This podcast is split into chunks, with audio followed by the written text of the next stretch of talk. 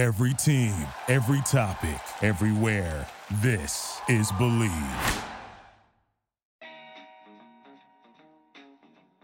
Hello, everyone. Welcome back to another episode of Bet on Chicago. My name is Joey Christopoulos. Today's episode is brought to you by BetOnline.ag. And look, if you're into sports betting, BetOnline is where you should go to win money today. Whether it's live bets during games or futures for who you think will win the next championship, BetOnline has all the latest odds, news, and information for all your online sports betting needs. So what are you waiting for? Visit the website today or use your mobile device to join and receive a 50% welcome bonus on your first deposit. So before the next big game, head on over to BetOnline and start playing today. BetOnline your online sportsbook experts. Ladies and gentlemen, thank you so much for coming into the pod. I am so excited to talk to this guest. It's been a long time since I've seen him and talked to him, but we might go down memory lane a little bit and talk about some sports too as well. He is my former high school uh, classmate, my former advisory room classmate, but also you might know him from his wonderful work as a comedian performer through UCB, Pangea 3000, Two Fun Men, and oh yeah, Lagniappe 2002, uh, the guy who came up with business package policy, and also a former writer and performer who's done so many hilarious characters on the Tonight Show. It's Arthur Meyer. Hello, Arthur. Hello, Joey. Thank you so much for being here. You know, it just occurs to me now. You you go by Joey. Or... I go yeah, I go by Joey now. I never I never changed it to Joe. I never go in short. That's awesome. You you you definitely are more of a Joey than a Joe or a Joseph. Oh, thank you for saying that. I also yeah. learned that my father, as a sacrifice, when I was born, um, he was a Joey his whole life. Because you know when sometimes you're around your elders and they get around their contemporaries, their cousins and stuff, they start calling people by different names.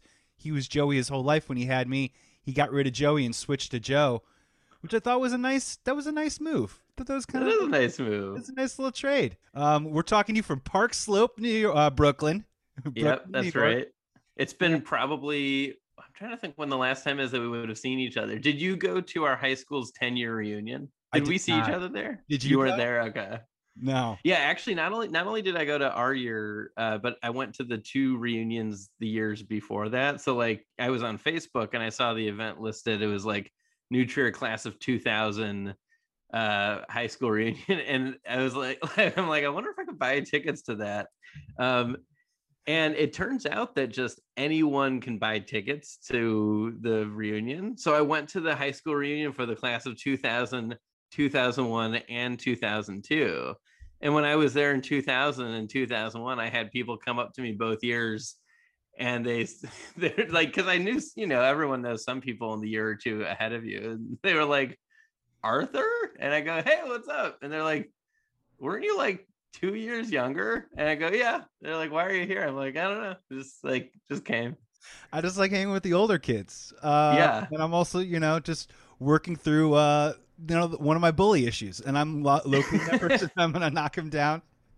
No, I didn't go to the 10 year man, but that is really funny to go to the years that you weren't involved in and uh, and kind of mix it up a little bit. I find that to be a fun move. I am thinking about the 20 though. I'm thinking about Yeah, what do you think? Do you think are you leaning towards going? I'm leaning towards going. I did hear that the tenure for ours was a total shit show. Am I right or am I wrong? I heard things happened, people showed up too drunk before the event even began.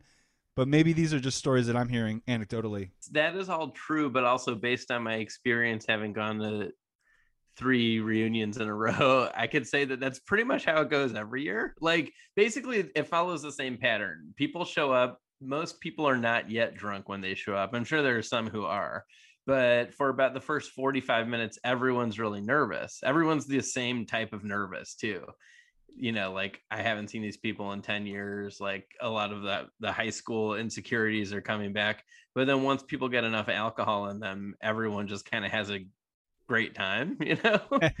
and that's that is what happened all three years in a row, including our year, which was crazy. I really enjoy that you have a perspective on it too. There's a bit of a kind yeah. of thing of like, you know, this is what was different from 2000. The 2001 group, great, great people, but that 2002 class, like, holy shit, like, watch out for them a little bit. Exactly. I do like that a whole lot.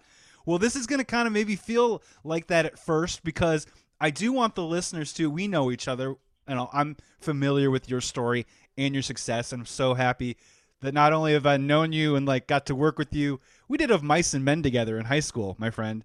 Um, yes, a lot, yes, we did. Can you kind of walk uh, the listeners? kind of through just a little bit of your journey of growing up, you know, in the North Shore in our neighborhood, going through New Trier, and just working your way through the comedy scene through New York and ending up on the Tonight Show. Yes. Well, so yeah, I was obsessed with comedy from a, a pretty young age. I when I was 11, I forced my sisters to do a weekly sketch comedy show in our living room in front of my parents every week called Meyer Kids Night, uh, which my mom really enjoyed. My dad did not like it or find it funny. MKN. What's the- yeah. MKN, yeah. Yeah. Uh, we even had like a news segment in there. Um, and then yeah, my interest in comedy turned in yeah, turned into an obsession. I got really into Saturday Night Live, which I, I think most people who knew me in high school maybe remember that. But I I was so obsessed that I would memorize the dates of all the episodes. So if you were like Sharon Stone, I'd be like April 11th, 1992, musical guest Pearl Jam. Like it was it was truly a sickness but yeah you you and i were in the same advisory or for some people who might know it as homeroom uh, we were in the same uh, advisory for all four years of high school and we were lucky enough to go to this high school that had um, not only a really good theater department but had various comedy opportunities too. So there i think an improv group started my sophomore year. There was a radio station and my friend david and i david pratt we did a, a sketch comedy show and then the most exciting thing of all for me was doing Lagniappe Potpourri, which was the student run sketch comedy kind of like music dance show, um, which I auditioned for my freshman and sophomore year. I did not get in. I tried to be a writer my junior year, did not get on the writing staff. And then my senior year, I went for head writer And, and I got got head it. writer. Yeah. Yeah. And I remember actually, so you and I were in the same theater class our junior year of high school. And that was when we did the scene from Of Mice and Men with you playing Lenny and I was George. And and I remember thinking you were you were like, I mean, I lo- I loved you in that class, but it was really fun to be in that uh bit with you. And also you did didn't you do like sports? Did you do like lacrosse in high school? Well, so the long short of it for me was, and this is just the honest truth is, I'm the same guy as you. I'm I've got stacks and stacks of VHSs of SNL. You know, growing up, I'm Yeah. watching Kids in the Hall on Comedy Central and just like losing my mind. That was back when like uh, Viva Variety and The State and all this other stuff was coming out, and I'm I'm loving Mhm. comedy, but it's more of like I was I enjoyed sports a lot, so I was kind of I got into theater classes to kind of be a wise ass, but then I really really enjoyed exploring character and doing scenes. Yes. So from my end, I was playing baseball at the time, and junior year, when I started taking classes with you, your your comedic talent kind of blew me away. But we had other people too that were coming up around that time that have gone on to have success that were around Mhm. us. And I got so into it that I quit. I quit baseball. Uh, my senior oh, that's year right, baseball. because yeah. all I wanted to end up. I, that's all I wanted to do then was start doing plays and be on stage and yeah, and doing comedy and all that stuff. And that was really kind of like that time of like sort of. I walked in a little bit late to the theater scene, so I don't know if that was a good thing or a bad thing, but I I got a lot out of it. You know. Well, I I have a vague memory, and let me know if I'm wrong about this. But I rem- I feel like I might have helped convince you to maybe audition for Lagniappe, or were you going to do that anyway? I can't No, remember. you no. So th- I'm so glad that you're bringing this up because I got through that process kicking and screaming, which is looking back on it, I'm not proud of, but it's really instructive now. Looking forward, like looking towards it, because yeah, you were doing the head writer thing. Mhm. We were doing classes together. We were doing scenes. I love doing scenes with you. yes. Beyond of Mice and Men, but doing comedy stuff. And I remember you telling me that like, hey, auditions are coming up. Like you should really think about it. And another person was huge. Also was Brianna DiGiulio, Yes. and she was also like, hey, we should audition. And I was like, eh, I don't know. And she was like, you know what? I'll audition with you. And I don't know if you remember, but we auditioned by bringing in a huge bowl of cereal and we bought gallons and gallons of milk and filled up this huge like container that you would put like Christmas decorations in, filled it up with milk and cereal, and then we got in and just played in it. And I almost didn't go back to callbacks either. I went out to like some party at like Rachel Levy's house and and had drinks and I wasn't gonna go to the callback because I was scared and, and vulnerable and worried about putting myself out there. And Bree shows up at my door at like seven thirty that morning and is like, You're coming with and like drags me out of bed and drives me to that callback audition, you know, and and then I get it and I get a chance to like tell your jokes in front of thousands of people and It's oh still oh like my a- god. It's not like the greatest. It's not like the greatest achievement of my life, but man, it's such a special moment. I still look back on that very, very fondly. Yeah, me too. Well, I remember you were you were sort of like like a, a breakout star because I think you had done so little theater at New Trier that it was like I feel like he sort of took everyone by surprise when it was like, oh wow, he's like really good at this stuff. And I remember you had some really good roles in the show. And um yeah, I mean for me being the head writer, that was like completely thrilling, like a sketch comedy. Like all I ever wanted to do was basically be you know on SNL or you know like a late night show sort of. So I I like have, having that chance to be a head writer was Yeah, unbelievable. If I can, if I can just jump in real quick. So yeah, you're you're Mhm. 18. Yeah. What was that experience like for you? I mean, I'm sure it was like joyous and elation, but what was it like seeing your written word in all of its form and its costume in front of thousands of people laughing? What was it like to finally see that happen? And for how long did you use kind of like that moment as a little bit of some fuel as you moved for, like forward in your career?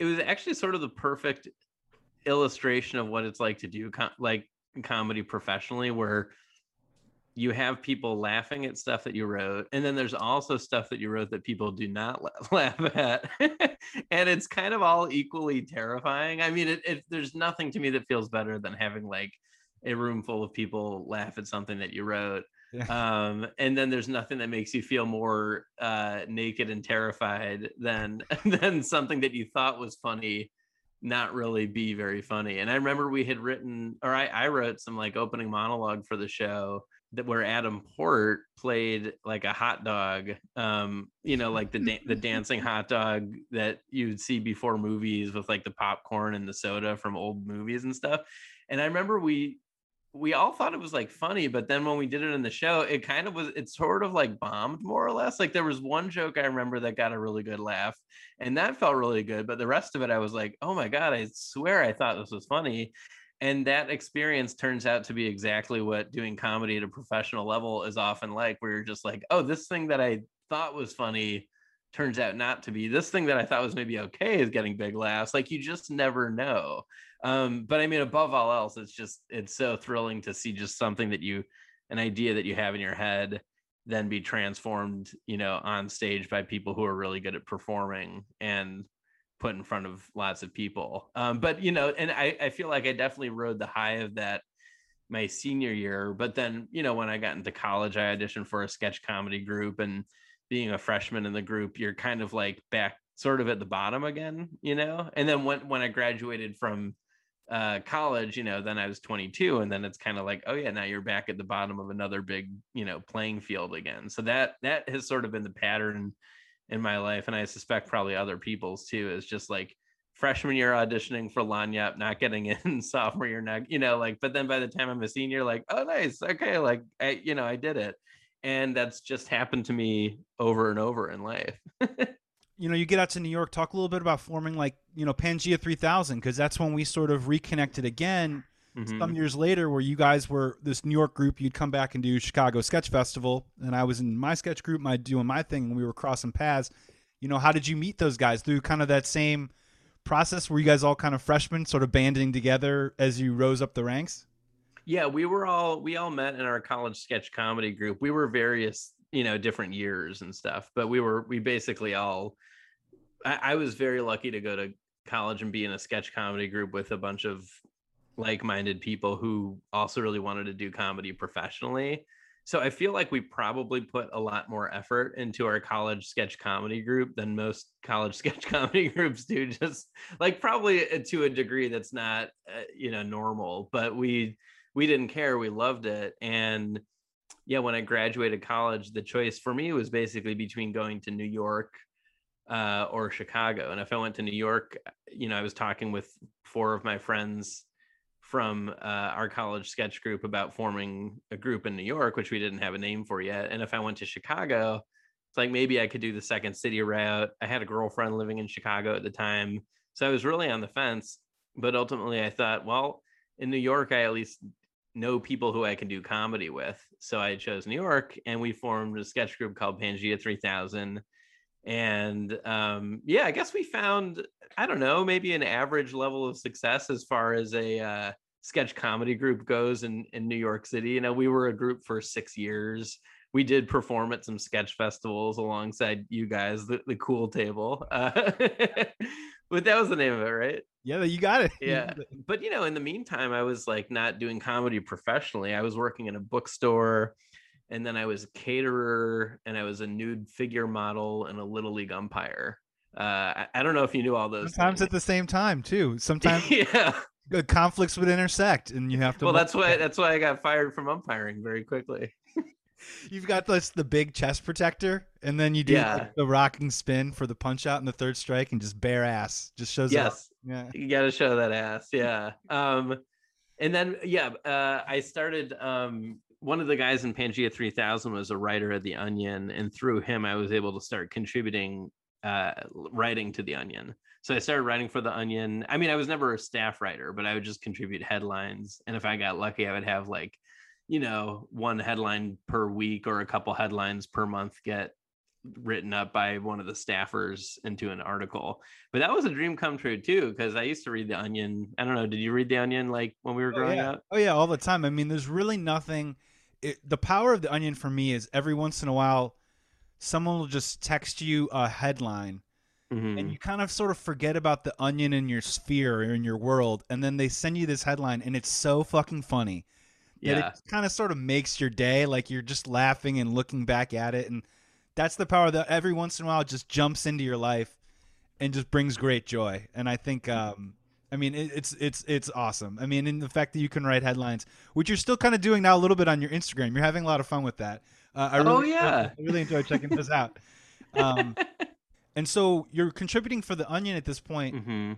is are you putting together writing packages for the Tonight Show, or is that something that maybe isn't in your your purview yet? I mean, how did you get to to that arena? okay so it's sort of another stroke of luck for me was that um another writer of the onion this guy mike dicenzo he he happened to be the first writer that they hired at late night with jimmy fallon. So when when fallon was going to be taking over for conan um, which they announced in like 2008 i think they were basically looking for a whole new writing staff and they hired this young writer mike dicenzo who I happen to be friends with through the Onion, and he also lived like two blocks away from me. And I used to go to his apartment to watch like baseball and the show Studio 60 on the Sunset Strip. I don't know if you if you ever watched that. He and I were friends. He was a fan of Pangea 3000, and uh, it was thrilling for me to know someone who was a TV writer. That was a huge deal. Um, let alone a late night writer. And when you're a writer at these shows, you're also kind of pro- in charge of producing the sketches or the bits that you're writing, which means like if there's people you need to cast, you you know you you can sort of choose who you cast. So Mike asked me if I would help him write a sketch. Um, I or or just kind of help him punch up a sketch a little bit. So there was a sketch called the Gadsden Purchase Guy, which if you go on YouTube and look that up is still there. And that's my first TV appearance ever. This was the sixth episode of Late Night with Jimmy Fallon. I was terrified. I was 24 years old, I, and he, he gave me a part, you know, in the sketch. I, I like went to the studio. So real quick, he he gave you the part. He was like, "Hey, you're gonna do this. You're gonna do this." Yeah, yeah. Well, he was like, "Do you want to do this?" And I was like, "Of course, of course, I do." Uh, again, I was terrified. Also, I remember they only had a certain amount of sets of cue cards for that sketch, and uh, I couldn't see the cue cards, so I had to memorize my four lines, which doesn't sound like a big deal, but uh, like later on when I eventually became a writer and performer at the show, I, I was in a bunch of sketches and you pretty much always have everything on cue cards. So to have to memorize your lines is like a very like rare occurrence. Yeah. So not only was it the most terrifying moment of my life, but I I couldn't see, you know, I like I I couldn't see anything. but uh I performed that sketch and it went well. So they kept asking me back to do bit parts. And then it was through my friend Mike that I was able to submit a writing packet to Late Night with Jimmy Fallon. I did not get hired on my first one or my second or my third. In fact, my third one, not only did they not hire me, but they hired a good friend of mine, John Haskell, who he and I were in a two person sketch group called Two Fun Men. And we also did a show at the UCB Theater. And um, Jimmy came to see the show, really liked it. And then a couple months later, they were you know choosing they had hired three writers they had one more open slot and it was between me and john haskell and they chose they chose john uh, and i was happy for john but also just jealous and devastated and angry and then i kind of worked really hard over the next year to try to i was then kind of just trying to do my own thing trying to like write a solo show to hopefully like hope that SNL people would come see me. Hmm. And I was just about ready to give up on late night with Jimmy Fallon. I submitted my fourth writing packet there. I was like, I don't know. I'm I like this is kind of pathetic now. This is my fourth packet. I was still doing bit parts on the show. So I showed up one day to rehearse and Jimmy um, kind of interrupted me during my line in rehearsal, and he goes, uh, "Oh hey, I, uh, I Arthur, I, I, read your packet," and I was like, "Oh okay," and he goes, "Yeah, uh, it, it was great. Do you wanna do you wanna work here?" Uh, so he like surprise hired me on the floor of rehearsal. Um, yeah, it was absolutely crazy. I I somehow managed to not crap my pants, and then yeah, two weeks later, I started as a writer at the show. So that was March of 2012. Two years later is when the show became the Tonight Show, and pretty much all the writers were were kept kept on for that. And so I stayed a writer there uh, until 2016 I left the show for five months to go try to work on a, a pilot for Comedy Central, which didn't end up getting picked up. And then around the mm. time that we found out it didn't get picked up, they offered me a job as a sketch supervising writer at the Tonight Show, which meant I would sort of be essentially the head writer of the sketch comedy side. There's like the sketch side and the mono side. Uh, the mono side just deals with the monologue jokes, and then the sketch side is pretty much everything else. So I, I was had pretty much yeah like sketch supervising writer for the next almost three years and then left the show in 2019 so i was at i was at i was at fallon for about seven and a half years oh and it was a great call on their part man i mean you created so many wonderful not just moments and jokes but i mean characters and recurring characters and stuff that would come back that played within that world you we were talking you were talking a little bit before about and every comedian goes through this, right? Like when you put yourself out there, you put your joke out there, you put your character out there, whatever it is.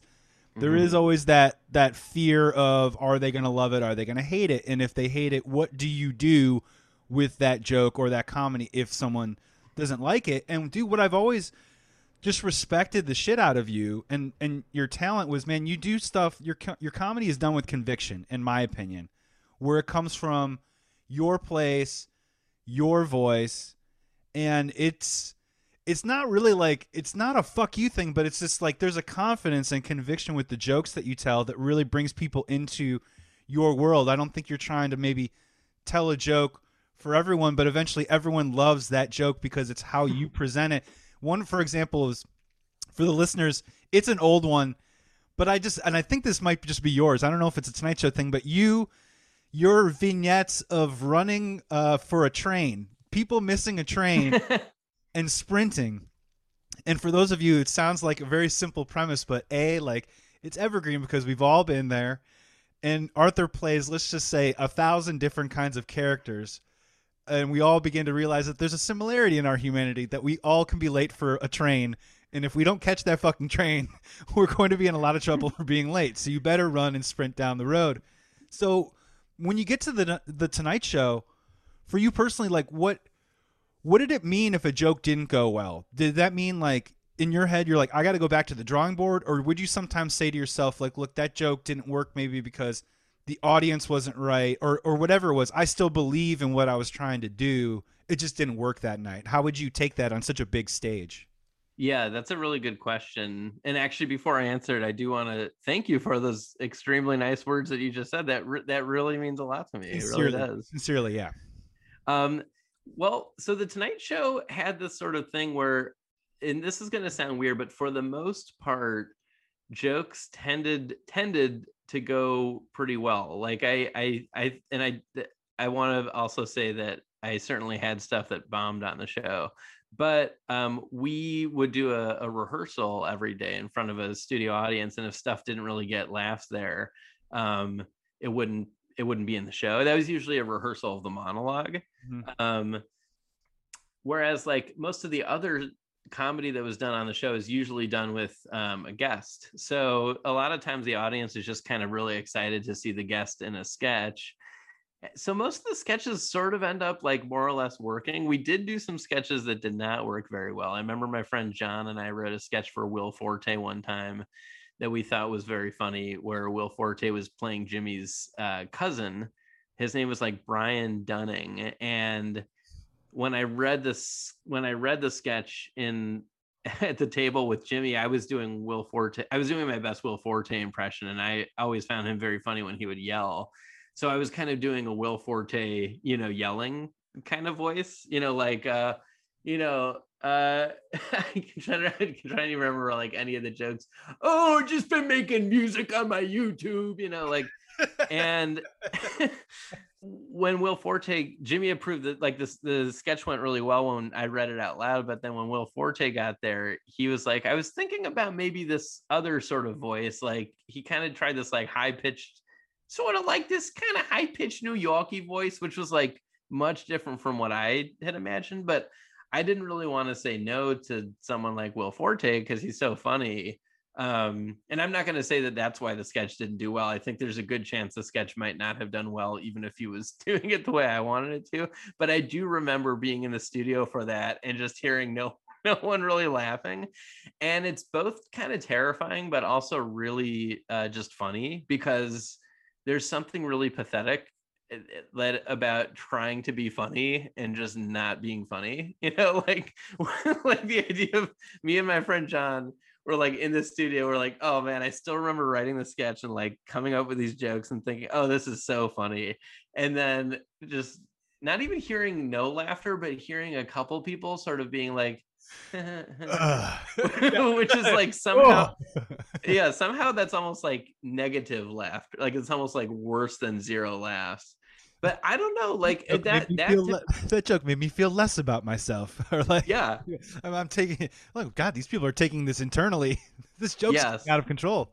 That to me though is also like part of the joy of comedy is like no matter how many times you do it, you don't really actually you never know until you try something out what's going to work and it's almost like I almost thought of those late night shows as being like a baseball season or something. Like even if even the best baseball teams lose like 60 games a season, right?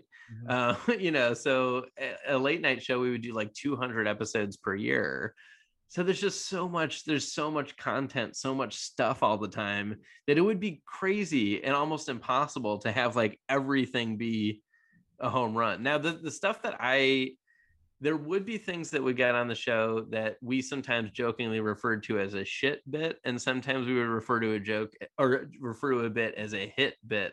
And a shit bit would be a bit that just kind of sort of was like, sort of like the least common denominator kind of thing the stuff that sort of like checked all the boxes like oh Captures yeah if the say, moment if something's in the news topically or something let's let's hit the thing now before it goes through the cycle or Exactly. And it's not necessarily the most original idea. It's just kind of like we sort of know the audience is going to almost laugh at this because of both knowing the reference and because of the rhythm of the joke. Um, and then a hit bit would be a bit that is genuinely inspired and that you think is funny and you know your friends will think is funny too. Those would always be the ones I would I would shoot for. Like those are my favorite things. Because when you're a writer of the show, your job is basically you know, you want to get those hit bits on. You want to get on the bits that you think are really funny, but that also work with the language of the show. So it's almost like hitting the middle part of this Venn diagram where it's like on one circle is stuff you think is funny, and on the other circle is stuff that the show would conceivably air. And there's plenty of stuff in the stuff I think is funny circle that would not air. And there's plenty of stuff that would air on the show that I don't necessarily think is funny. So the goal is to like try to get that middle part and that's what i would go for all the time. I, I didn't always hit it. I mean 95% of what i wrote probably did not did not make the show but there would be times when i would get stuff on where i'm like i'm certain this won't get on the show. This feels too esoteric. This feels like way too specific to like something that would just make me laugh. And a lot of times that would be the thing that would end up getting on the show because it was like oh it, it made me laugh when i was writing it and therefore it's kind of surprising and making other people you know laugh too. So my my like my goal would often be to try to make jimmy laugh. Jimmy is sort of the i guess the ultimate like gatekeeper of like what actually gets on the show. Like anything that would potentially go on the show you would go into a meeting with him during the day, middle of the day, called the creative meeting, and he would read your script out loud in front of you, uh, which, especially in your first year at the show, is just completely nerve wracking. And you know, you're like thinking, "What am I? What the hell am I doing here? I don't, I do not belong here." Um, but you know, if you laughed at something, he would he pretty much always put it on. So that was kind of my goal. And then even sometimes, uh, if something made it to air and was just sort of making Jimmy laugh, but not necessarily the rest of the audience for some reason I didn't really mind that much. I, am like, well, if this is like tickling Jimmy, then like I'm I'm happy with this, you know. And that's what's so funny and so special, I think, about comedy. And I think when people often talk about how it's this constant, never-ending pursuit because it's always changing and morphing. Mm-hmm. And I mm-hmm. totally get what you're saying. Where like, I think every comedian has their small little shoebox of jokes and bits that yeah. they know that they really like that maybe the rest of the world isn't ready for yet or like i don't know if the rest of the world will ever be able to like truly like uh, enjoy and i do remember from a sketch comedian's background i love the baseball analogy because we would do sometimes we would try and write new sketches all the time but oftentimes you're doing the same material just for a different audience and just like stand up you know it's kind of funny one night the joke absolutely crushes mm-hmm. the next night the audience wants to kill you because it's not funny. Mm-hmm. And how do you um, how do you resolve that? You know, which audience is correct, or is it more you know what I mean, or is it more about like just having that confidence of well, you just keep going, and maybe I can pay attention to the details and tweak here and there to maybe bring it a little bit closer to the middle for both audiences. But just because an audience hates it one night doesn't mean the joke's terrible, and just because the audience loves it the other night doesn't mean it's the greatest joke you've ever written.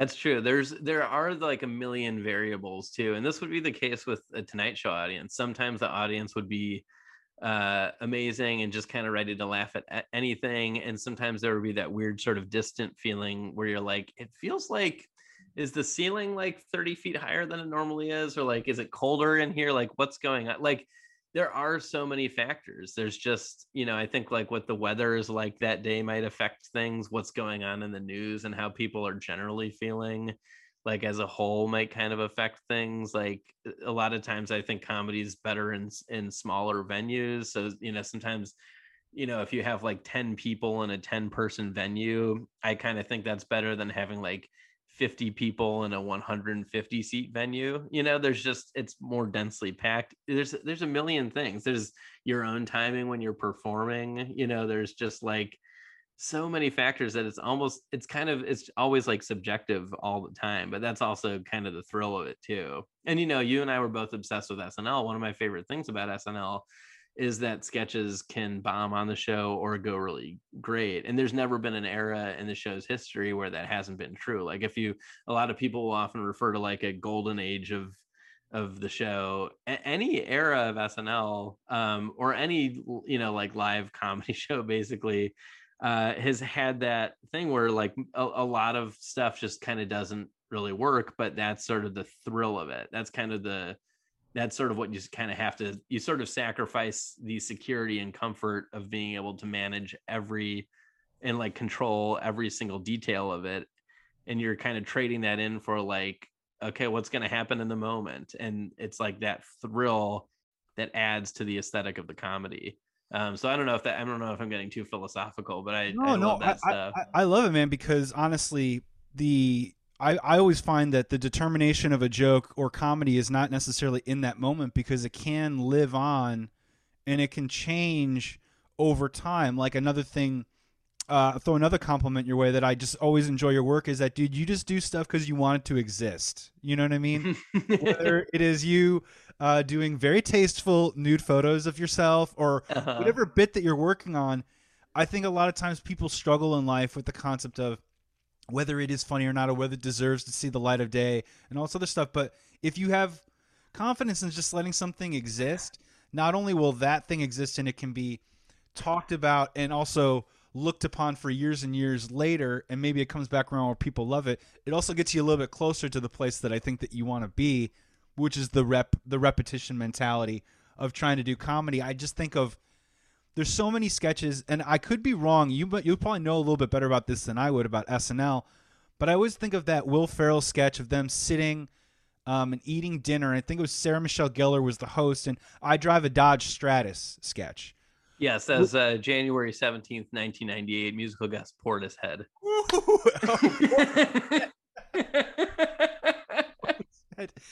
and the Saint was ruling the box office. Oh, what a special time! What a special time that was. Um, but what I remember about that sketch is, and if I'm not correct, it wasn't one of the lead offerings. If I remember Correct. correctly, it was one of the deep yeah. sketches in there, and it might have even been closer to a second half. I don't know if I want to say that much, but what's funny about that is that week, in that moment, that sketch did not rise to the cream of the crop of what they felt like would be one of the top offerings for the week. But now it's on Will Ferrell's greatest hits. Mm-hmm. And I think Will Ferrell is also a really interesting cast member on SNL of a guy who's a lot of sketches that kind of got buried down the set list turned into some of his greatest moments. And I think it speaks a little bit to like kind of like what we're talking about, where comedy it's great when comedy hits like right off the bat and people love it, or in our modern case it goes viral. But I think there's a lot of things that over time can age and marinate properly. And that's what I love comedy so much because it can come back and still exist and, and entertain in different ways.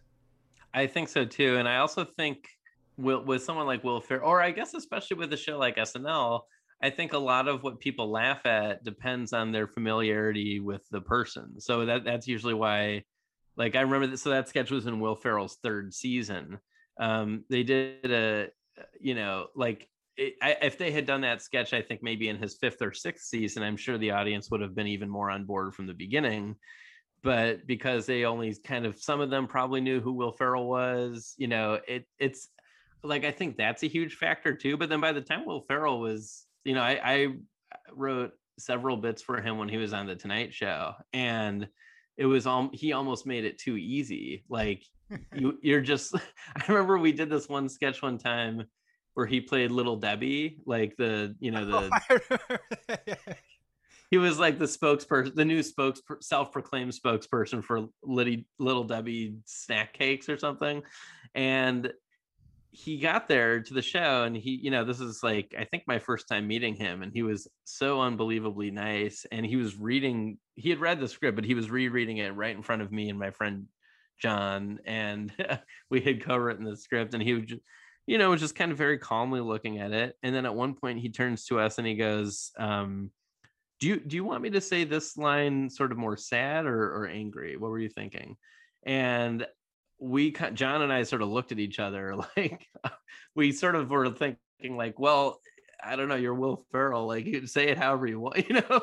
But I could tell he wanted, you know, he was he was genuinely curious, like, what is your opinion? So we're like, well, we were kind of picturing it angry, but also I think it, you know, definitely get out there and just feel what the vibe is, you know. And and like once you saw him out there, it, you as a writer, I remember feeling so just like joyous and kind of protected in a way where it's like oh he's he's got this taken care of you know like i have nothing to worry about it, it's it's crazy to see like what what someone's uh, what an audience's familiarity with a performer uh can do on the show my jokes are in the right hands um i'm not yes. i'm not too worried about that and that's an interesting point that you're bringing up too because back then with that particular dodge stratus sketch Will yeah. Ferrell was a little bit more of an assassin, where I think it was a little bit more unassuming, and he would play more of the straight character, and then he would do these bursts or these moments. And now, as you said, when he's on the Tonight Show, or really any show, but specifically when he's on the Tonight Show, I, me myself, I'm on the edge of my seat, being like, "Okay, Will Ferrell, whenever you're ready, bring me that funny." I mean, you're kind of sitting there in an anticipatory way, and I think it does probably change the way you digest comedy. Yeah, I think so too. And you know, I another thing I really love about Will Ferrell. Like, have you ever seen the very first sketch he did on SNL? It's it's the get the get off the shed sketch. Oh, the, the, one, one? That he, the one that he auditioned with, yeah, and yeah. there was another one that they dumped. That was a that was in like the second half of a show too, right? No, no, that that one was actually that was the very first sketch after the the monologue and the commercial. Oh wow! Um, so, so this is his very first show, and no one knew who this guy was who was yelling, you know, get off the shed. I mean, it's it, there's not even really much of a joke to the sketch. It's just a suburban father at a barbecue in his backyard yelling at his kids to get off the shed. and it sort of doesn't really do that it gets some good laughs but it, it doesn't really do that great but uh, to me a very inspiring thing about will ferrell is that he's also kind of an author and he also would would just take chances and do something like that where he's really asserting himself where kind of it's like ultimately if, if you're a comedian you sort of have to make the choice like okay do i want to kind of take the risk and do this thing uh or do i not want to? And i feel like the best comedians are people who are like well i'm alive right now. I'm i'll be dead one day. Like let's do it. You know let's like let's like this is what it's a this is why i w- went to this is why i tried to do this in the first place. So yeah will ferrell would take so many of those chances and and a lot of them didn't really go that well on the show but then you look back on it now and you're like oh this is so hilarious. Because now you you kind of know who he is I, I remember also once doing a sketch uh, or once uh, producing a sketch on the tonight show uh, for Dana Carvey. So Dana Carvey was, you know, I feel like most people our age were just like thought he was just one of the funniest people on the planet, and he was doing an orchestral version of Choppin' Broccoli on the Tonight Show. So I didn't have to write anything. All I did was I was just producing the sketch.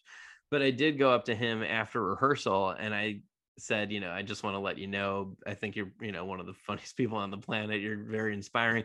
We ended up getting into like a 45 minute conversation about comedy stuff. And one really interesting thing I remember talking about was I told him, you know, I'm like, I perform on the show sometimes, but I'll get really nervous. My hand, my hands sometimes shake. Like I've get, and, and this is a thing going back to high school when I would perform in improv shows and stuff, I would get like a, a tremor, you know, and, and this would happen on the Tonight Show sometimes. Um, and Dana Carvey told me that when he started at Saturday Night Live, he it, it like so his very first episode was the first time that they ever did the church lady sketch. Uh, yeah, and he had never done sketch comedy before. He had he came from a stand-up background. All of a sudden now he's in New York City. He's in on the eighth floor of this, you know, really big important building in the center of you know the biggest city in the country and there's cameras and there's an audience and there's cue cards and he was he said he was like crying in his dressing room before the show. And he said that if you look at that sketch and most sketches from his first year or two on SNL you could see his hands are like sweaty. His hands would get like sweaty when he would get nervous. Mm-hmm. and he said that what he learned was that the audience does not really hold it against you if you're nervous they don't mind if you're nervous as long as you're also confident in in what you're doing like as, as long as you're also like showing that you clearly have that like conviction or the excitement about the thing that you're you're bringing to the table. So you know if you look at like old bits with adam sandler he's not necessarily like the most seasoned performer but there's something real about him and i think the audience often connects with that or someone like i guess maybe like pete davidson on on the show in more recent years is someone who like oh yeah this isn't necessarily what i would think of as like a seasoned like actor performer but the audience will connect with that whatever that real thing is. So even if it is nerves, you know, you could kind of use that to your benefit.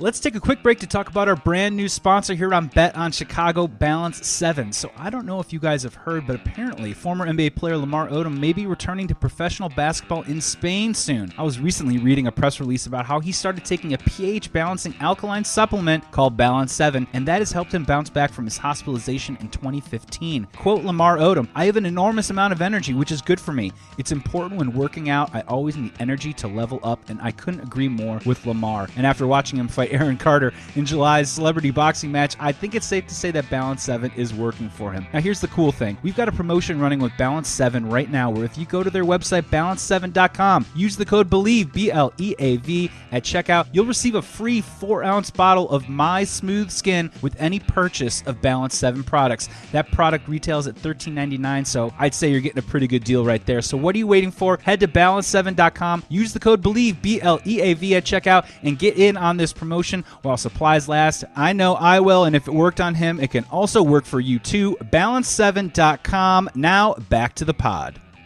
Well, and the, the, the three examples that you're bringing up are really interesting because those are three guys who expertly used the medium of talking into the camera to America when they mm-hmm. were presenting their comedy, which I think also allowed.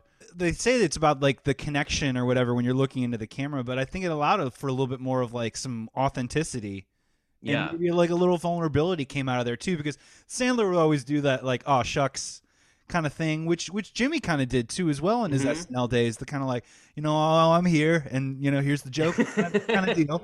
You know, but I think that's endearing, and I think that's probably why it really worked for them. Uh, last last Tonight Show question, and then we're gonna talk a little sports, and then we're- we're, gonna get you out of here. Most most misunderstood uh, mis- most misunderstood thing about Jimmy Fallon. Well, I guess that's a really good question. I think so. A lot of times people will ask me, you know, is he is is he like that off camera too? Um, you know, like is he that positive off camera too? And uh, I would say that the answer is no. But also, I think it, it would be impossible to. He's a maintain that- human. He's a Yeah, human. yeah, exactly.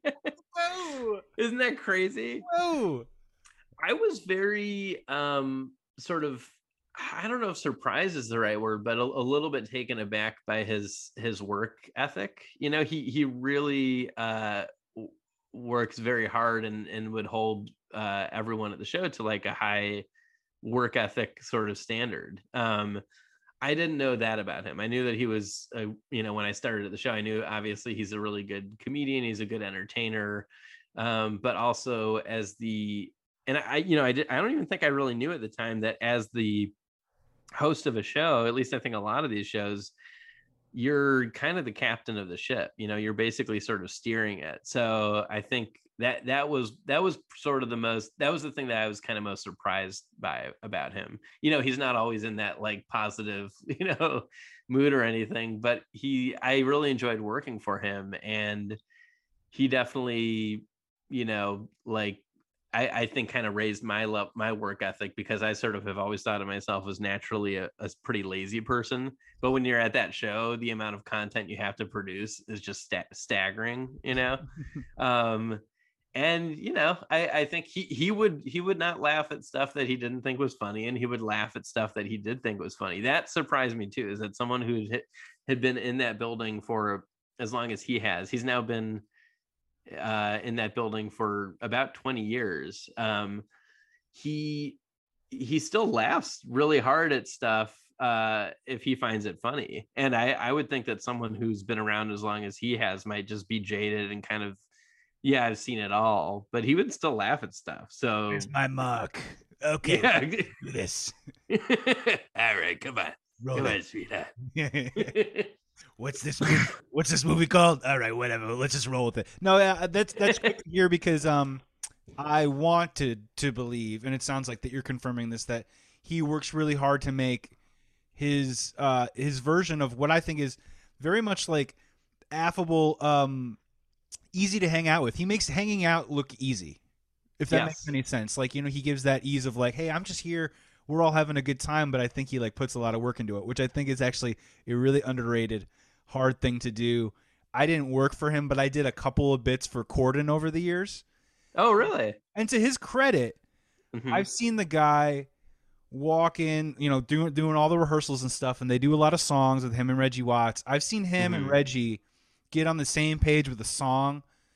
Um, whether it is like trying to figure out what key it's going to be in, how to change it, what to do. Reggie's going to do this little bit here, and just kind of watching them work. You're like, oh man, these are these these are professionals at work here, just cutting through the whole deal and not even really running it through once just being like this part and then oh yeah we're gonna shorten this oh yeah i'm gonna do that it's gonna be in this key okay and then you watch them do it and it's like flawless and you're like okay like this is this is impressive to watch i, I really enjoyed you know sitting in on that stuff Oh, that stuff fascinates me. I, I love I love tinkering with a bit. I love cutting stuff. I love trying to like punch up a joke a little bit. I, I love like the math of a sketch Mhm. um and the producing of a sketch and trying to be like, okay, where does this part fit in rhythmically? What do we need to do to make it work?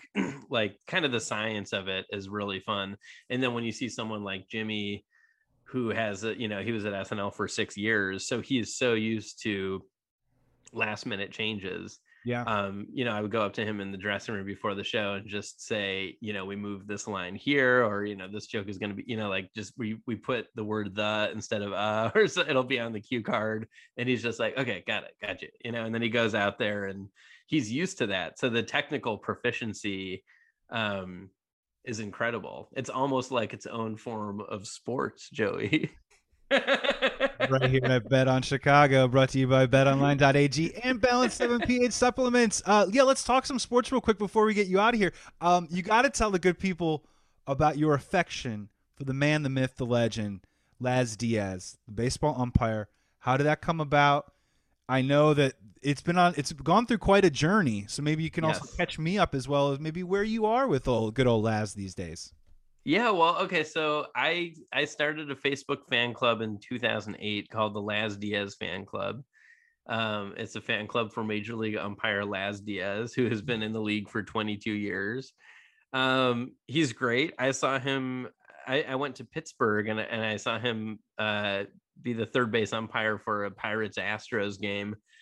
And as the third base ump, you don't really get too much action during the game. So I think in between innings and stuff, he would like go up and be talking to fans and like I think he, you know, got a foul ball once and sort of tossed it to a kid who wasn't obnoxiously screaming for it. Like he seemed genuinely nice from far away. And I thought, oh, it'll be kind of funny to start a fan club for an ump. Uh, then about a month later, I get a Facebook message from him saying like his sister told him about the group, and he was like, you know, I'm very flattered, but why me? And you know, I I, I, I, told him I'm like I, I watched you umpire a game and I thought you were great, and we became as, friends. As you humble son of a bitch, don't even start with me. you know why. So ever since then, he's he, he'll get me you know tickets to like a Mets or Yankees game when he's you know here in New York, and then we'll get we'll grab a beer at a bar that unfortunately closed down during the pandemic called Foley's, but it was sort of the bar where like you know umps would hang out after the game you know? So i like to call it an umpire hangout bar but that's that definitely isn't what the bar is you know? Um but anyway uh La- i'm no longer on facebook i got off of it about a year ago but laz and i do remain friends and in fact earlier earlier today we um Marco Poloed each other. Uh, do you know that at Marco Polo? Have you heard of uh, it? I do a lot of connecting with uh, my sister who lives in Madison with her two little kids. It's a great way okay. to send quick photos and, and have a quick conversation with the kids that way. Yeah. Yeah, exactly. Or have a quick conversation with Laz Diaz, Diaz that way. And I think I'll be Raz I think I'll be seeing him. Yeah, Raz Laz. I think I'll be seeing him uh this weekend and uh you know i'm it's always a debate about whether i should bring a sign to the game saying I'm a proud lesbian, um, but I'll probably not do that. That just sort of feels like something that maybe doesn't fly quite a, quite like it would used to. But we'll probably get a probably get a drink after the game or something. But uh, he's I, amazing. Hold on, I, I yeah. can't I can't play Lenny in a play anymore, and you probably can't make that time. it, time times changed. Times man. We and we accept it and we move on. Yeah, absolutely. Um, yeah, no, it's it's so funny. Uh, years ago, I was in this movie that was written and directed by this guy Rob Burnett, who is an executive producer at Letterman. So I was I I ended up being a guest on Letterman to promote the movie, which was another insane experience. So most of the interview with Letterman, I talked about umpiring and and I talked about Laz Diaz. And I mentioned, you know, I talked about being the president of the Laz Diaz fan club anyway, that night, Laz was in Chicago and he had just finished doing a Sox game and he's in the locker room after the game. And another umpire has Letterman on like TV there. And it happens to be my interview. and, the, and the ump is watching me talk about Laz Diaz. And he looks to Laz and he goes, Laz, this guy on Letterman is talking about you. And Laz looks up at the TV and he goes, Oh, yeah, that's the president of my fan club. And they go, What? President? You have a fan club? Why does a major league umpire have a fan club? Bill West stormed out of the room uh, in jealousy, in rage and jealousy. Um, so wait, Arthur, you grew you grew up an umpire, as did I. Uh, if there yes. was a, if there was a multiverse, which as Marvel is telling us right now, there definitely is. Um, in one of those multiverses, are you are you a baseball umpire? Would that have been a vocation that you might have actually seriously considered? I actually think it would be because I think it's one of only about two or three things that I can do aside from comedy writing. I'm really not that good at very many things. Um, You're so good with your arms, though. Just so yeah, safe. Yeah, I was really. I really loved umpiring. So I, I could totally see a universe where I would be an umpire. And I'm just fascinated by them. I I find it really interesting that they're the only people who are on the baseball field for the entire game. They sort of have to remain stoic, but have this like perfect judgment. No one ever roots for an umpire. You know, like the like if you're doing your job right as an umpire, you're not getting any accolades. You're just not getting booed. You know, so you're either receiving a non-reaction or you're getting booed, and that gives me sympathy for umpires. Yeah, that's an interesting call. I don't know the name Angel Hernandez for anything good. You know what I mean? Right. It's the it's the the seen not heard thing of the baseball umpires, which is try tries to be the move. Give us one idea that you would want to change that you'd want to put into the game of baseball to change the game of baseball that probably 1000% would be rejected. Okay, so so this is this is actually insane that you asked this question because uh several years ago I saw a game courtesy of Laz Diaz. I went to Foley's with him afterwards. I got a drink with him and I proposed. Quick, direct- I just, I'm just imagining you walk in and everyone, all the umpires turn around, like the hockey guys, football guys. They all go Arthur, and you go, "Hey guys," and you sit down. Okay, I'm sorry, I got, I got this. yeah, I'm like the Norm from Cheers. You know, exactly. what are you up to, Arthur? Oh, about 195. um, yeah, it was it was amazing. It was uh, I I went up to Laz and I told him an idea that I had for Major League Baseball that I had been giving genuine thought to, and it's an idea that I still stand by today, which I think would help the popularity of baseball. Basically, what it is is this: one game every day of the season. You you don't know like which game it's going to be. Something funny happens, and like so, this would be something sort of planned and intentional. So I'll give you a couple of examples. One is that let's say a player gets hit by a pitch, right? Batter gets hit by a pitch. He charges the mound, but instead of stopping at the mound, he runs past the mound into center field. He hops over the fence. And then you, over the speakers, you hear like kind of a car starting sound effect and like, you know, driving away. Like that to me would be a, like just, you know, a funny thing. Like I think everyone in the stadium would be like, oh, that's funny and then I think that would get like news coverage that night. And then as a fan, you'd want to be like, well, which which game is going to have the funny thing in it, and what's it going to be? Um, like another example is like, let's say the manager goes out to make a pitching change, but wait, what, what's this? He he forgot to wear his pants, you know, so he just has his like boxers on, and they're those boxers with like the hearts on them. Like that would be another funny thing. So just like I very WWF too, where now I'm thinking about where like if the pitching coach walks out without his pants on, the jumbotron video comes out and it's like the rival coach being like, "I got your pants," and like, if you want to put your pants back, you're gonna come down to this like this corner street six o'clock tonight and retrieve them. You know, like do that whole like yeah, make it a spectacle. So I basically, I mean, I love that too. So I, I basically pitched that to to to Laz, no pun intended, and I said, uh, you know, what do you think? Like, I, I gave him a few examples. I was like, what do you think? And he just looks me right in the eye and he just goes um he's like i think that's the most disrespectful thing about uh, like i've ever heard. The most disrespectful thing towards baseball. Like that would never happen. Baseball you know it's not a joke you know? And it's it's still to this day the only time that there's ever been a moment of weirdness between us. You know, everything else has been very positive, like, oh, it's so good to see you. What are you up to? Like, oh, I'm married now. Oh, that's so cool. This was a moment where it's like, huh, I think we're both, I think we both feel weird right now. You know, step between you step between the lines. That was that. That's the problem. That was the problem right there. I think he thought I was like insulting, you know, him in the game, basically. Oh know? no, I think this is like amazing. We're like, if um, if a pitcher was on the mound, I mean, we should do this stuff all the time. And like his wife yeah. wanted to surprise him and propose, or his girlfriend wanted to surprise him and propose. Get her in the baseball umpire, Enrico Palazzo her. You know what I mean? And after one pitch, like do the whole thing and like have a moment. Um, another one I wanted to I wanted to bring up, maybe not changing the game itself, but I know that you've done this. Mm-hmm. I'm a huge advocate for it. I think in the next five years, eight years, whatever you want to call it, it's going to be real alternative oh, sports yeah. commentary. And I think you've you've done this before, right? Where you've done a play by play of a game. I think was it a Mets game? Am I getting that right? Um, what, what, what I, did you guys do? I think I, I think I've done this twice. I know I did. My friend Ben and I did one of the World Series games between the Cubs and the Indians, and I remember it was a game the Cubs lost, so it was either game four or five, I think, and we did.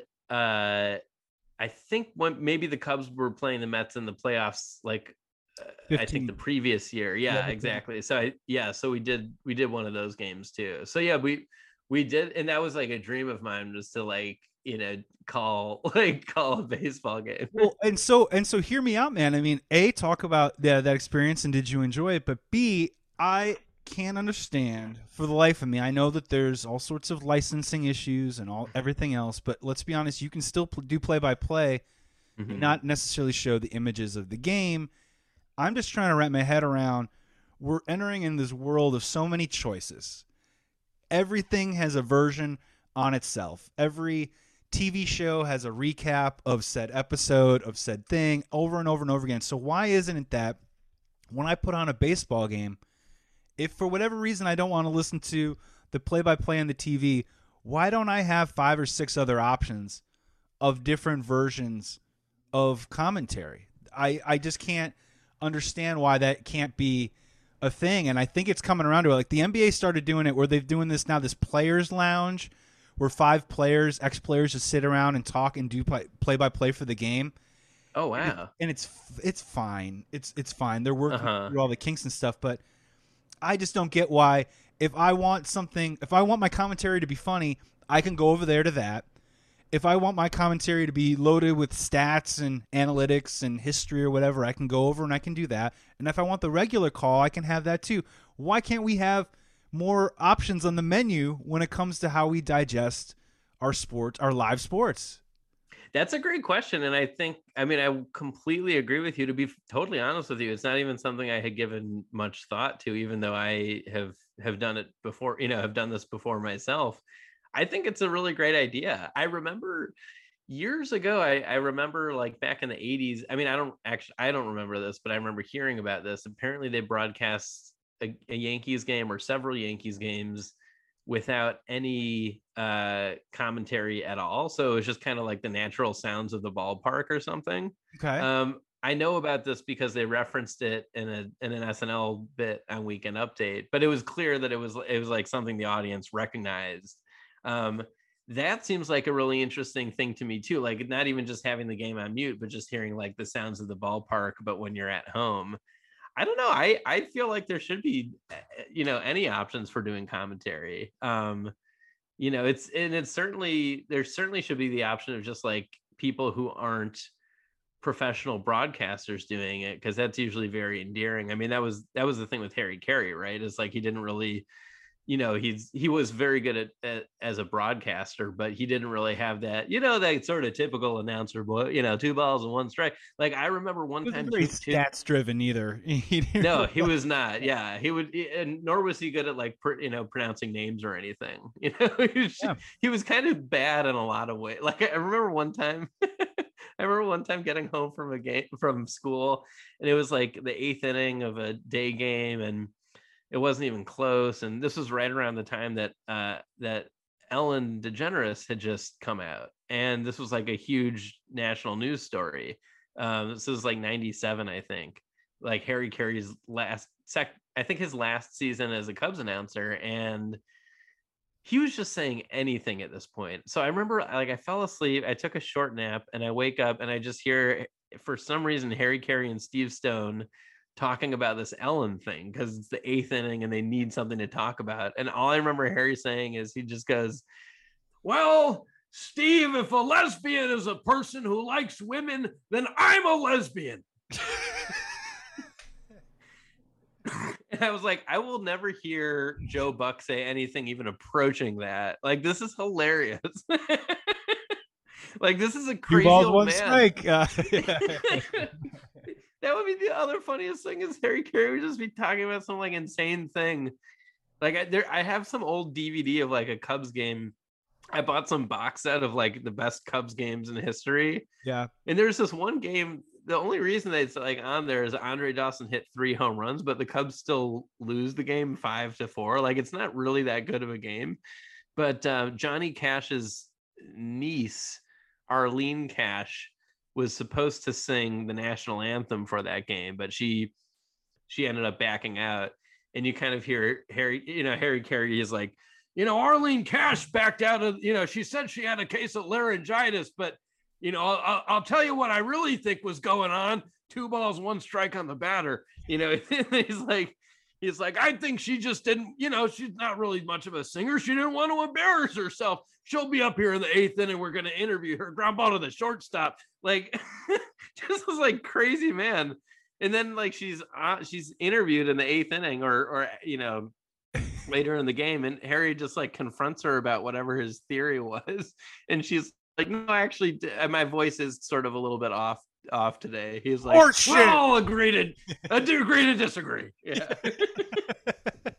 I'll anyway, that's a long way of me, me saying I agree with you that there should absolutely be alternative, Alternative forms of comedy. commentary. I mean, yeah. Yeah. he would have these musings too, where I just remember he'd be like, "Hey, Steve, look at this. If you say Sammy Sosa's name backwards, it's Asos Emas." I remember from the name Mark Grudzielanek, he was like Grudzalanyek, Gradzil. That is that name's not even spelled backwards. That's spelled sideways. and you're just like, I feel so like lucky and blessed. That was the most amazing thing is we grew up in a time when a crazy old man was the announcer for the Cubs. and real quick, how do you feel about your Cubs? About the Cubs right now? Oh my gosh, it's Tough. it it's it's so they're so bad right now um and i have to say there's something kind of refreshing about it. I like it obviously is Give like me that well, I- zag. Give me that zag right now. so so i love i love the cubs. I'm a lifelong cubs fan. I was thrilled when they won the world series.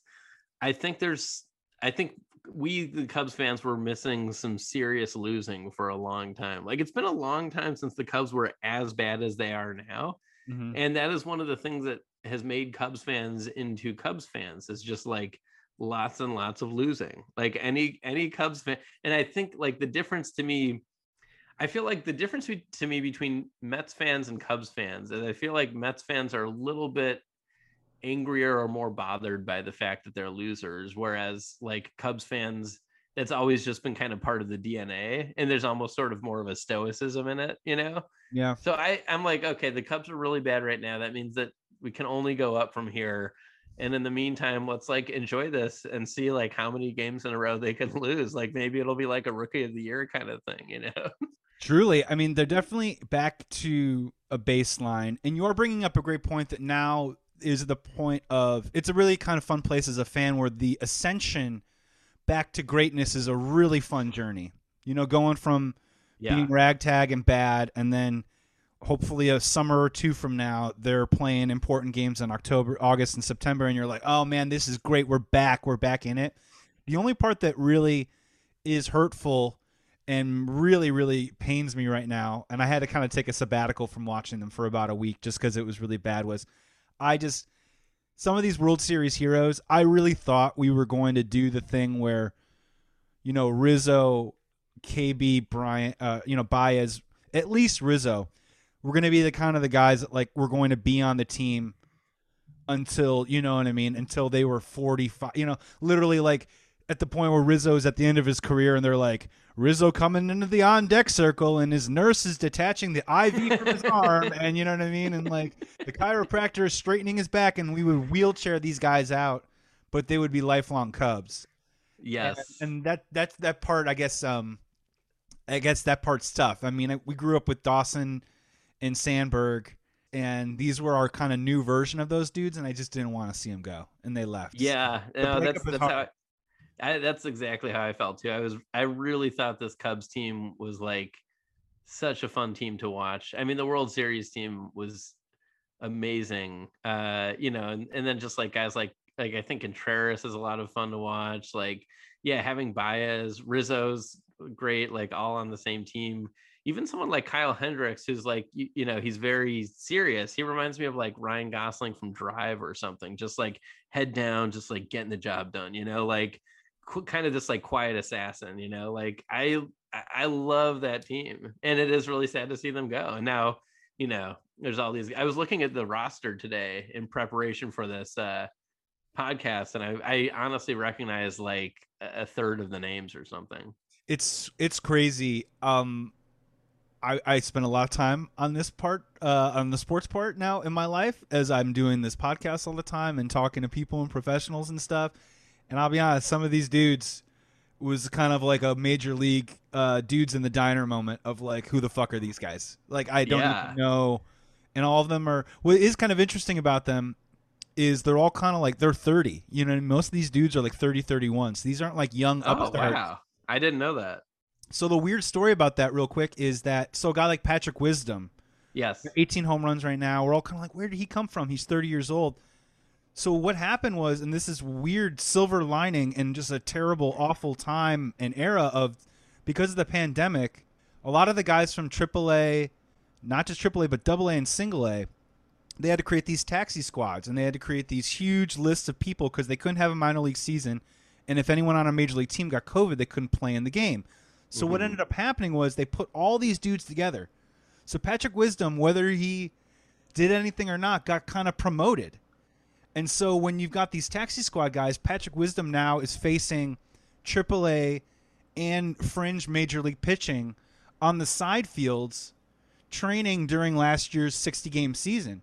And he's working with major league coaches. So out of nowhere, a guy who was maybe kind of struggling a little bit all of a sudden got this this really like professional upgrade not just in terms of the talent that he was facing but the coaching and the video that he was getting. And he said that it changed his life.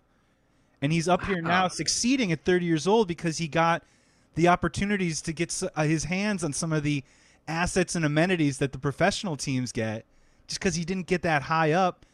And now like the team's kind of loaded with like 29 30 31 year olds you know maybe getting a bite at the apple and i just i found that to be a really interesting story of now he's finding success because of that opportunity it was just it worked out for him i hope he has a great career but you know who knows Yeah, that's fascinating, and it makes you wonder how many, um, you know, minor leaguers out there like would would play really well at the major league level if they were just in the major leagues. Um, that's that is so interesting to me. That kind of stuff. I mean, Laz, Laz Diaz would not have been a major league umpire if there wasn't, I think, an umpire strike in like '99 or something like that, and he was essentially like called oh. up as an umpire and filled, you know, the role. So, you know, like, so it, it is kind of interesting when you see that sort of thing happen and you just see someone like assert themselves. I had no clue that Patrick Wisdom was like 30 years old. I, I, he's like one of the only names who I, one of the only guys on the team who seems to be doing decently right now, right?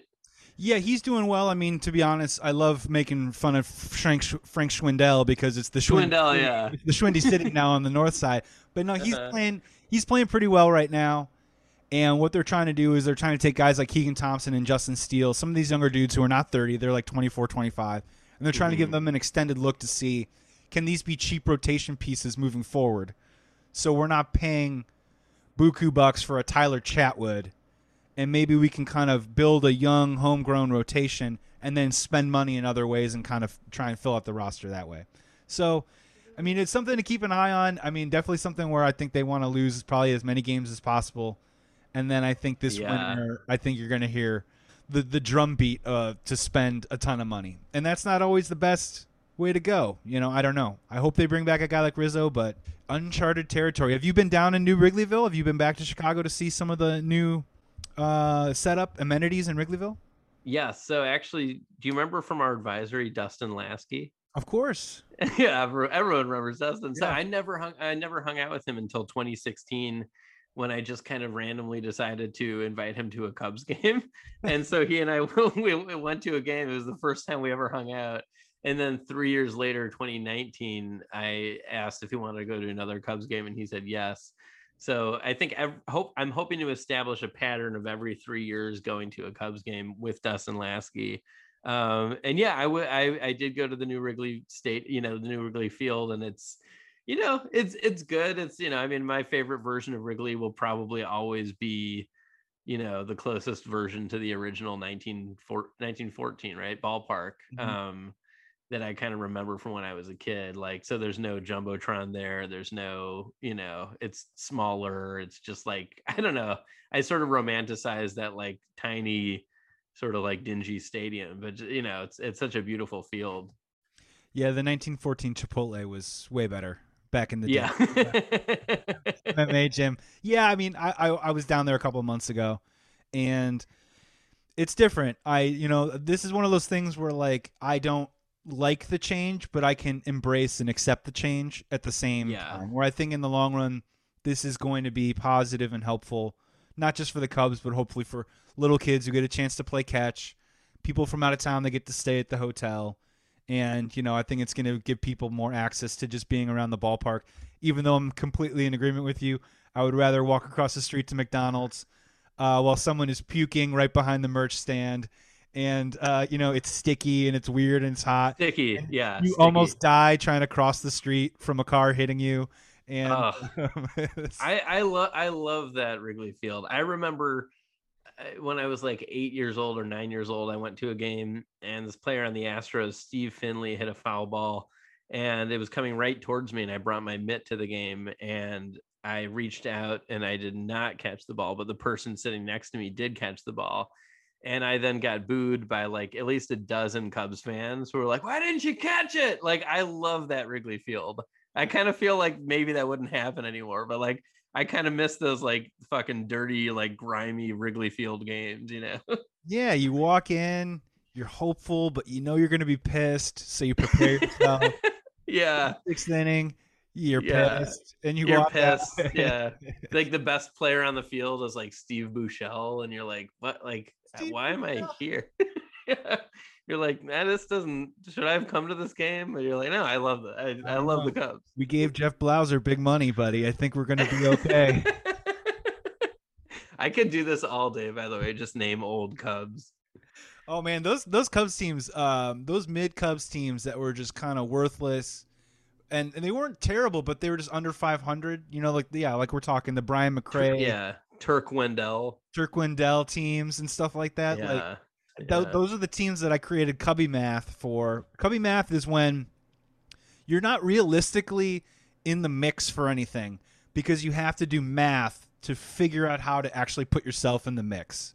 So it would be like September, Cubby Math is your seven and a half games back. You're not realistically in it. But if you start doing Cubby Math, like Goodwill Hunting style, you start Uh-huh. like, okay, well, if the Reds lose three right here, okay, wait a second, the Pirates play the Mets next week, so let's just say they split that, and the Cubs win all of their games. Now we're talking, you know, and you kind of like work yourself into that like algorithm. I've Uh-huh. totally done that. I've totally done Cubby math. Um, Arthur Meyer, man, such a pleasure. Great to see you, man. It's been a long time. I love the fact that we've known each other for coming up on 20 years now, and I do love the fact that our our circles have have passed uh, several times over these coming years. Whether it was at Chicago Chicago Sketch Fest with Pangea 3000, and uh, just watching all of your stuff over the years, and now getting to reconnect with you again. It's really cool, man. It's great to see you. You Um, too, and you've always been just such a like extremely wonderful, hilarious, and uh, kind human being. I'm very happy to be friends with you. Oh, thank you so much, man. Um, Yeah. I promise to keep trying to do better each time and keep up that good work, man. Um, before we go, real quick, uh, throw the listeners out some socials: uh, Twitter, Instagram, any way that people can follow some of the content that you're putting out because you're still you're putting out funny stuff on the daily, man. So people should definitely check it out. Uh, yeah, well, I'm on Instagram at Arthur Meyer 13. That's currently the only social media account I'm on now. But I just finally, after years, made a website which is just arthur-meyer.com. So uh, you go to that, and that's like uh, you could find pretty much any any old sketch I did on Fallon or performed in or wrote or you know anything like that. Any all that's on the website. Yeah, and there are hundreds of them for you guys to check out, so you definitely should do that too as well. And also, if you get a chance, go on the Facebook or maybe check out Laz Diaz Fan Club. Um, there's always room. There's room in the bandwagon at any time to hop on there.